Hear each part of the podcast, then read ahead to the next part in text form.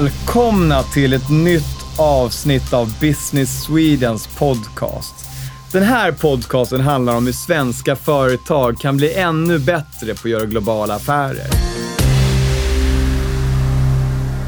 Och just idag handlar avsnittet om hur svenska företag kan nå ut ännu mer på den globala e-commerce-marknaden, e-handel. Och med mig till min hjälp har jag Linda Laszlo Ek som har närmare 20 års erfarenhet av internationella affärer och har jobbat både i Spanien, Sverige, Argentina och nu sedan åtta år tillbaka jobbar på Business Sweden. Välkommen hit! Tack Kristoffer, vad roligt att vara här. Vad gör du på Business Sweden? Jag jobbar på vårt huvudkontor som ligger här i Stockholm. Och eh, där jobbar jag som rådgivare i ett team som vi, vi kallar oss för det exporttekniska teamet. Och vi hjälper företag med alla frågor som rör den praktiska hanteringen av export. Eh, men mitt fokus har då, sedan jag började på Business Sweden för åtta år sedan, varit att eh, hjälpa svenska företag att ta sin e-handel ut i världen och vad allt det innebär. Linda, E-handel är ju en relativt ny bransch, skulle man kunna säga. Ja. Hur, hur har den utvecklats de här sista tio åren? När vi vet att det har gått väldigt snabbt. Ja, alltså det här är ju det, är det som är så fantastiskt med det här området. Eh, för tack vare digitaliseringen och globaliseringen så finns det ju idag fantastiska möjligheter att ge sig ut och hitta eh, kunder runt om i hela världen. Jag tänkte, många pratar ju när man ska gå ut på export om att man ska starta upp ett kontor där, man ska starta upp butiker om man är i retail. Men, men i, i praktiken, så det ni pratar om då på e-handelssidan, det är ju att sätta upp nya webbsidor eller bara ha en global e-handelssida. Berätta, vad är skillnaden där? Ja, alltså nu ska man ju inte gå händelserna i förväg. Om vi backar bandet och din fråga tidigare var vad har hänt egentligen de här åren? Sen jag började jobba med de här typerna av frågorna så har det hänt väldigt mycket. För att från början så fanns det väldigt mycket gråzoner kring hur det faktiskt, vad det är som gäller när man ska ge sig ut och, och sälja på, mot andra marknader. Man öppnade upp en global eh, .com-sajt på engelska och öppnade upp sin webbshop mot hela världen. Eh, vad man kan se nu det är att eh, många har förstått hur viktigt det är att man faktiskt lokalanpassar sina webbshoppar för att dels eh, förstå vilka krav och förutsättningar det är som råder på varje marknad. Det finns både kulturella och strukturella förutsättningar för, eh, som man måste ta hänsyn till på de här marknaderna. Så utvecklingen och det som är tydligt idag och som är viktigt att, att eh, verkligen förstå det är att man lokalanpassar sig. Eh, och, och det finns många olika bitar man måste tänka på här för att verkligen lyckas. Linda, vad är de vanligaste frågorna som eh, svenska företag undrar över när du kommer i kontakt med dem kring e-handel? Ja, det beror lite på vilket företag det är och var, var i, den här, eh, i sin business de befinner sig, hur långt de har kommit. Men, men jag skulle säga att de vanligaste frågorna handlar egentligen om eh, att de har öppnat upp sin webbshop och kanske kört en eh, .com och öppnat upp kanske mot EU-marknaderna men inte riktigt tagit reda på vad det egentligen de har gett sig in på. Eh, utan så, så gjort, helt plötsligt börjar det droppa in orders ifrån in olika order, länder? Precis. Ja. Och här kommer de ofta och ställer frågor kring vad, vad är det egentligen för krav? Och vi behöver nog gå tillbaka ett steg och titta på hur vi har lagt upp informationen på webbshoppen, hur köpvillkoren är upprättade, eh, hur prisbilden ser ut. Eh, och, och många, skulle jag säga, behöver hjälp med, med att jag ställer frågorna till dem. Ah, okay. För de vet inte vilka frågor de ska ställa sig också om de ska expandera. Just det, eh, så de har upptäckt att de börjar få in orders till exempel mm. i sin mm. webbshop och sen så vill de då veta att de möter the requirements om eh, regulations ja. just på den marknaden. De känner sig osäkra på att de gör rätt. Så de vill egentligen kolla av med mig att de följer de lagar och regler som gäller då på specifika marknader. Så de tar, många tar ett kliv tillbaka nu. Det är en trend som jag ser. Eh, man har varit väldigt, vissa har varit ganska modiga och blivit eh, smickrade av att kunder hör av sig. Men vill nu ta ett steg tillbaka och faktiskt kolla igenom att de, att de gör rätt. Eh, Varför tror du att det är så? Går folk på smällar eller? Men det händer. Um... Vad är det för typ av saker som kan hända om jag skeppar iväg mina produkter till Mexiko helt plötsligt? Ja, alltså här finns det ju vissa risker som man ska vara medveten om. Har man inte kollat upp vad det är som gäller, man har kanske en svensk webbshop eh, och man har inte anpassat priser eller leveranser eller man har inte kollat upp vad det kostar att skicka. Eh, då kan det ju gå på smällar på att till exempel kan vara eh, och andra avgifter. Man kanske inte har dokumenten på plats för när man ska skicka varor över gränser, de ska in på en marknad utanför EU så är det inte sällan så att det behövs en del dokument som man måste visa. Det kan innebära att det blir stopp i tullen, eh, varorna fastnar. Eh, men det kan också vara så att eh, man ofta lägger i köpvillkoren när man säljer utanför EU eh, så låter man kunden stå för de extra avgifterna. Det brukar inte sällan stå. Det, det är ju helt rätt att göra så. Men vad man man ska tänka på där är att om man inte själv har tagit reda på vilka tullavgifter eller införselavgifter som faktiskt läggs på så kan det i värsta fall bli så höga eh, procentsatser eh, att det blir alldeles för dyrt för kunden. Kunden vägrar hämta ut varorna och där blir de kvar och det blir alldeles för dyrt att plocka hem varorna. Eh, och det är ett ganska vanligt scenario. Jag kan tänka mig att det borde då ligga massor med lager av varor som inte hämtas ut runt om i världen på olika ställen. Både svenska varor och andra. Ja, så är det nog. Man dumpar dem på plats och det är ju väldigt sorgligt faktiskt. Då har man lärt sig en läxa. Oftast är det företag som jag varit i kontakt med som har då råkat ut för det här och då kommit underfund med att hmm, vi ska nog ta ett varv tillbaka och se över hur det fungerar. Så svenska företag blir allt mer medvetna om risker och möjligheter med eh, global e-handel. Ja. Och, och då börja backa tillbaka och då skapa en bättre lokal strategi för respektive ställe. Har jag förstått det Ja, det är helt riktigt.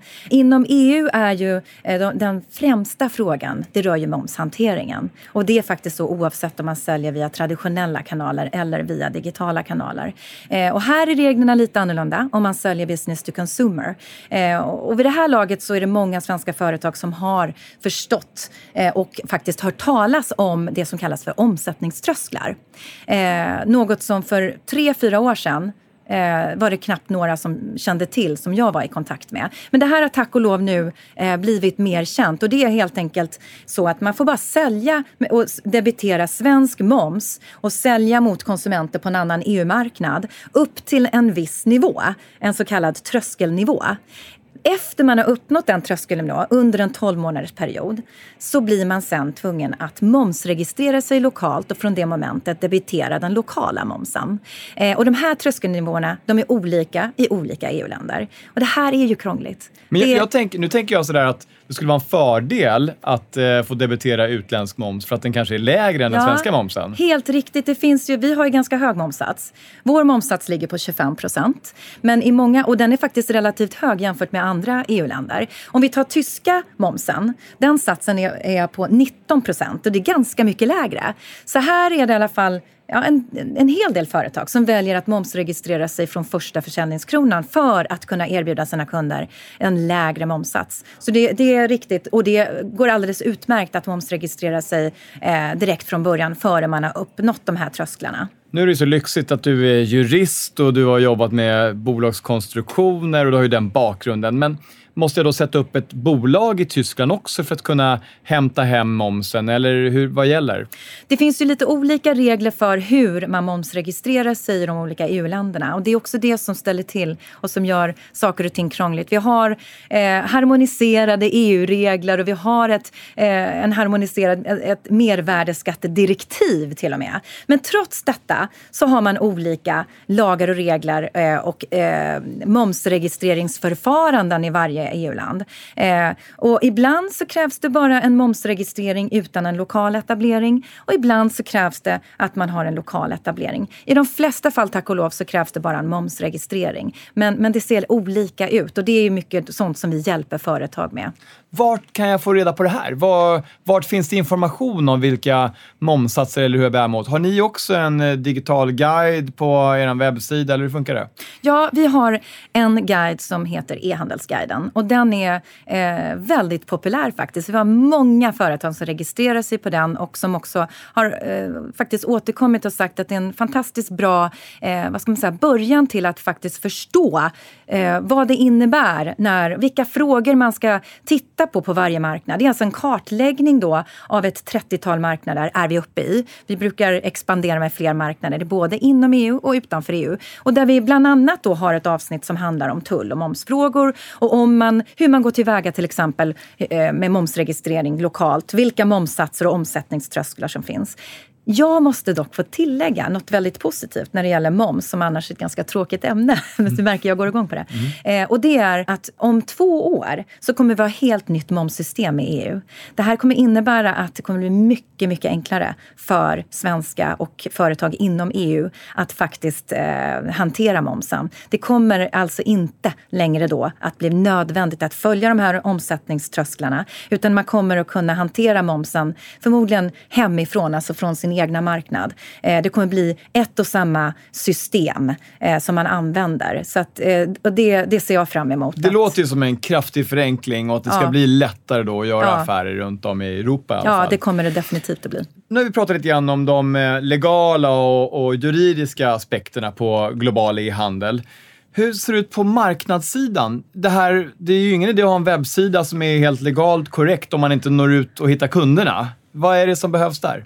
Nej, precis. Det här är ju lite nyckeln. Och, och, och framförallt om inte ens folk köper ifrån den när de väl har hittat Nej, precis. den. Nej. Nej, men det här är ju mycket nyckeln till framgång. Att förstå sina kunder och hur de beter sig och vilka preferenser de faktiskt har på varje marknad. Och skillnaderna är, eh, finns även eh, om man bara blickar ut över våra närmaste grannländer. Även om de skillnaderna är små. Så ju längre bort man tar sig till marknaden längre bort så är ju skillnaderna givetvis större.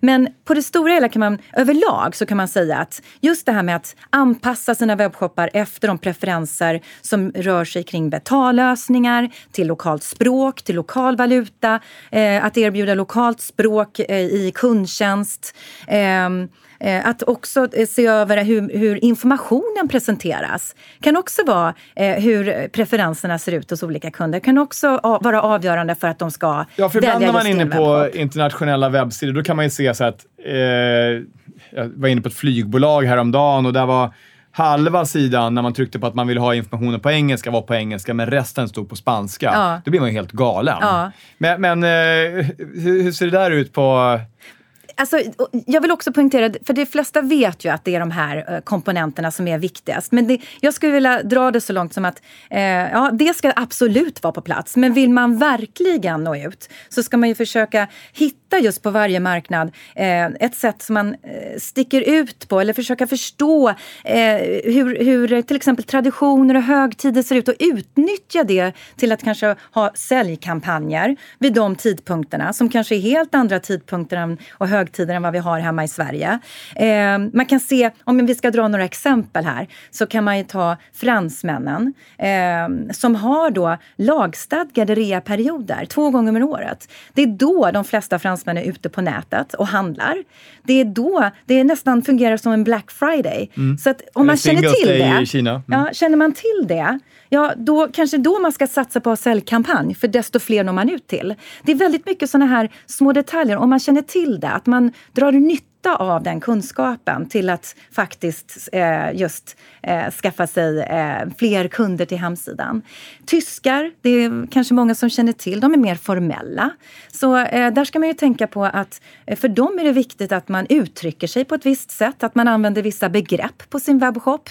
Eh, och där är det extra viktigt att man ser över köpvillkoren, för de vill eh, och tycker det är jätteviktigt att informationen är på ett visst sätt. Eh, och, och de är också lite mer benägna på att anmäla varandra, eh, konkurrenter. Så att det har hänt att man har fått skadestånd för att man inte har uppfyllt vissa krav och så vidare. Så att Tyskland, om man tittar på EU, är ju det land som man framförallt ska först och främst eh, gå igenom eh, just de legala delarna. Det är i alla fall mitt råd. På, I Sverige så växer ju e-handeln väldigt stort och det menar vi som konsumenter handlar mycket mer på nätet än vad vi gjorde för fem år sedan. Hur ser det ut i övriga världen? Är det vissa delar där det växer mer? Jag vet att i, vi har pratat lite grann om APAC där det exploderar. Ja, det... Men hur ser det ut i andra delar av världen? Eh, ja, det, det, är lite olika. Eh, i Europa, vi har inte kommit fullt lika långt som eh, i Sydostasien där det, precis som du säger, det fullkomligt exploderar. Eh, kan nämna exempel som Indien. Eh, där har också e-handeln kommit igång och det är ju en enormt stor marknad. Samtidigt så har inte de kommit lika långt när det gäller eh, infrastruktur. Har du sett den här filmen när de gör matlådor ja. som distribueras ut? Ja, den är, är helt fantastisk ja, och se hur deras system för logistiken för matlådor i Indien. Nej, men de har ett stort utbud av eh, olika marknadsplatser i olika produktkategorier. Det är en väldigt spännande marknad att, att, att faktiskt eh, följa. Eh, och Kina pratas det ju väldigt mycket om. Kina är ju eh, väldigt fascinerande land. Det pratas mycket här i Sverige om Kina nu eh, senaste året, upplever jag. Eh, Finns det många svenska företag som lyckas på e-handelssidan i till exempel Kina och nå ut med sina produkter? Eh, jag tycker inte riktigt att det har kommit igång ännu. Det är många som blickar mot Kina. Jämfört med danskar och eh, andra europeer så ligger vi lite efter skulle jag säga när det gäller att få ut våra produkter på Alibabas olika plattformar. Det är min uppfattning. Mm. Eh, Nej, runt här i, vi spelar in det här avsnittet i Stockholm och här ligger ju många concept stores inom retail för svenska starka varumärken. Mm. Och går man in till exempel på en butik så kommer ju det vara fullt av asiater som faktiskt är där och handlar rent fysiskt. Mm. De kan i praktiken nästan tömma butiken för att det är så pass exklusivt och exotiskt med de här svenska produkterna. Mm. Och jag tänker ju direkt att varför har inte de större e-commerce då ut till eh, Asien? Jo, men det är precis som du säger, Kristoffer. Eh, det finns ju en stor efterfrågan på just våra svenska modemärken. Eh, det går hem hos kineserna helt enkelt. Så här finns det ju enorma möjligheter och fler och fler eh, av våra svenska modeföretag blickar också mot Kina. Eh, så vi hoppas på att eh, eh, det kommer att bli större och större och att fler svenska företag kommer att kunna sälja sina produkter på de här marknadsplatserna. Men, Men man... det är ju helt annorlunda marknad ja, också. Det... Vi, har, vi, har pratat om det i ett tidigare avsnitt här, om ja. just den väldigt speciella situationen som råder i Kina för att kunna göra affärer där. Där gäller det inte bara att översätta sin sida, utan Nej. du måste ut i, i Alibaba eller någon av de här andra handelsplatserna som de har och nå ut på ett helt annat sätt. Vad är det mer som krävs ja, för att komma in där borta? Det är precis som du säger. Det är ju helt fel väg att gå att lokalanpassa sin webbshop till kinesiska och tro att man ska nå ut. För det är helt andra premisser som gäller då i Kina och i Sydostasien. Det är som du säger, man ska ut på en av Alibabas plattformar. Eh, Taub, eh, Taobao eller eh, Tmall, Tmall Global. Det finns JD, det finns massa varianter. Eh, men för att göra det så krävs det eh, ganska stora satsningar. Man behöver lokal partner. Eh, och, och, det är en del frågor och resurser som behövs för att man ska in, inför en sån satsning. Och det är ju bland annat det som, som mina kollegor hjälper till med i Kina. Och om man då vill eh, satsa i Europa och göra mera e-handelsaffärer i Europa, vad, vad är tipsen då? Ja, alltså Först och främst så ska, är ju mitt råd alltid att vara förberedd. Att förstå vad det är man ger sig in på. Att förstå utifrån sin egna verksamhet vad det faktiskt innebär eh, för en när man ska in på en specifik marknad. Eh, och eh, faktiskt ta, inte kanske öppna upp till allt för många marknader samtidigt. Det är mitt råd om man vill nå långsiktig framgång.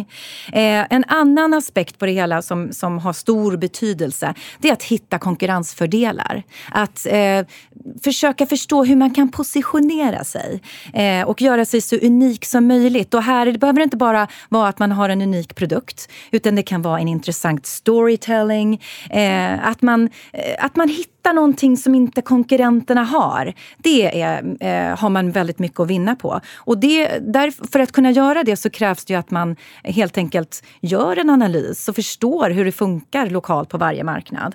Hur är det eh, med det svenska? Vi har pratat mycket om det i den här podcastserien, om att lyfta fram det svenska som någon slags mm. kvalitetsstämpel.